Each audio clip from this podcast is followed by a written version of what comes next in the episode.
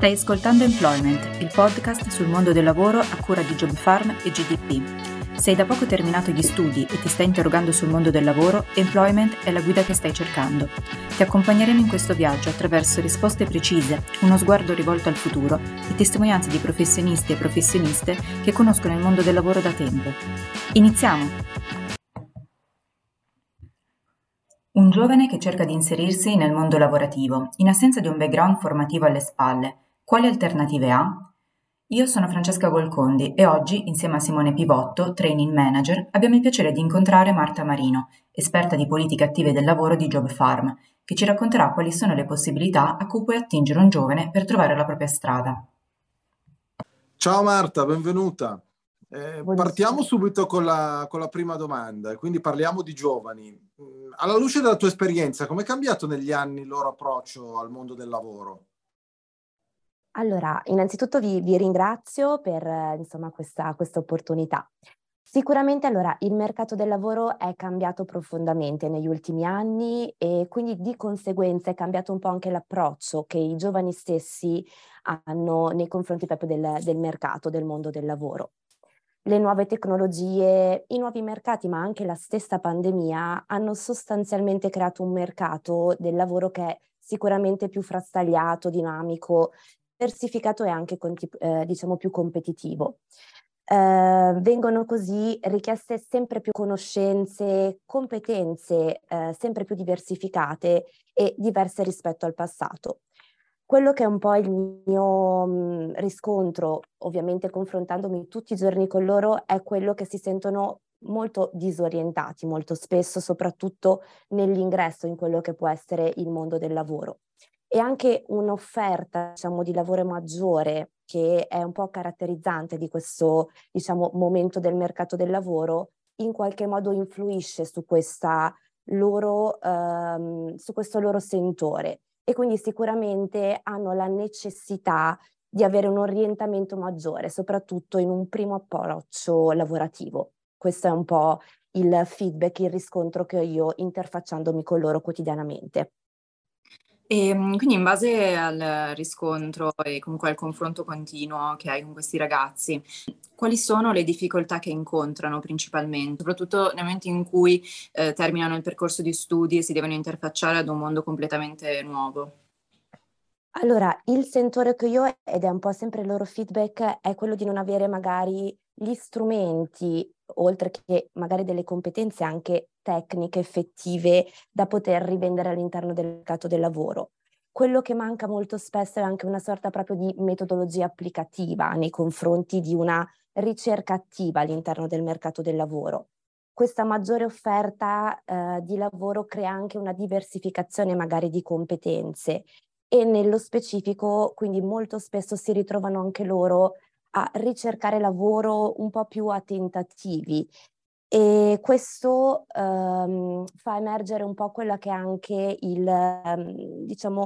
un momento dove c'è anche un turnover molto ampio all'interno del mercato del lavoro, perché molto spesso i ragazzi, andando a tentativi, non capendo quella che potrebbe essere una propria crescita professionale anche futura, cercano in qualche modo di interfacciarsi nel mondo del lavoro per una prima volta e cercare quindi un po' a tentativi quella che potrebbe essere una loro e possibile futura strada proprio all'interno della loro crescita poi più personale e professionale.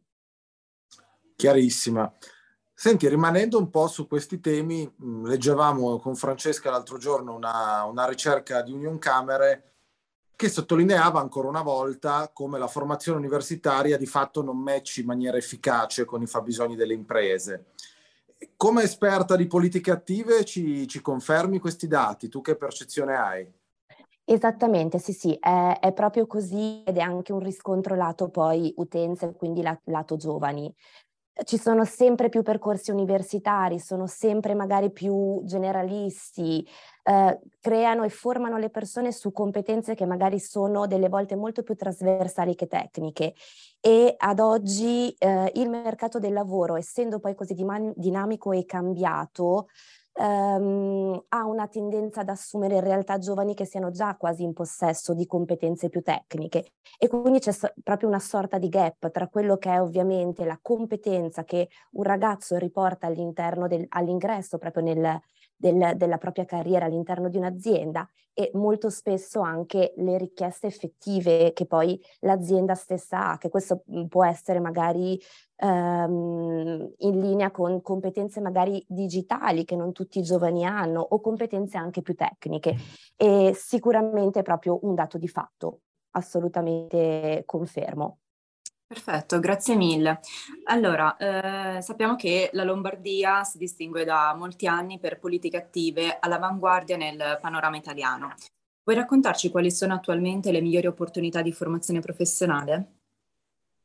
Esattamente, sì. Il sistema, diciamo, di politiche del lavoro lombardo si distingue, si contraddistingue sicuramente per una grande efficienza e una pluralità anche di servizi nei confronti di diverse categorie di beneficiari che si ritrovano in qualche modo a inserirsi per la prima volta all'interno di un contesto lavorativo o a riqualificarsi.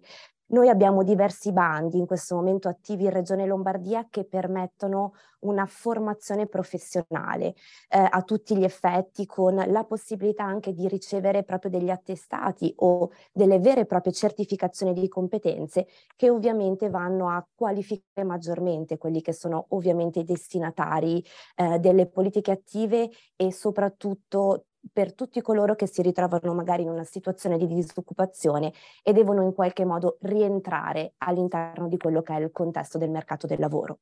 Quindi noi abbiamo la possibilità proprio di erogare corsi di formazione con monteore molto ampi, dalle 70 a 100 ore ad esempio, in diversi settori proprio del mercato del lavoro, quindi da ovviamente strutturiamo percorsi per figure più, diciamo, pratiche e nei diversi settori magari dell'ambito food and beverage, GDO, o nello specifico anche mansioni più impiegatizie e anche professionalizzanti, quindi ambito magari amministrazione, o negli ambiti più richiesti in questo momento che possono essere quelli del digital marketing o anche nel settore proprio dell'HR.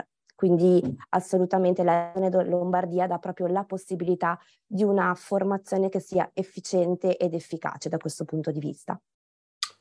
Bene, senti, tu su questi strumenti ormai hai un'esperienza di diversi anni, coordini un team di esperte di politiche attive e quindi insomma in questo lasso di tempo avete formato centinaia di persone attraverso percorsi di formazione finanziata. Ci racconti qualche caso di successo che ti è rimasto impresso? Certamente, noi tutti i giorni condividiamo poi questi percorsi, quindi a livello proprio quotidiano, successi e insuccessi delle persone, e nello specifico sono molte le persone che dopo questi percorsi di politica attiva, di formazione, orientamento al lavoro, riescono ovviamente a reinserirsi in quello che è il mercato del lavoro, cercando di o ritrovare impiego in quella che era ovviamente il loro settore di riferimento. Quindi ho portato avanti percorsi con persone che magari per problematiche più personali hanno perso il lavoro e sono riuscite a recuperare poi un nuovo impiego, a ricercare un nuovo impiego nel settore di riferimento passato.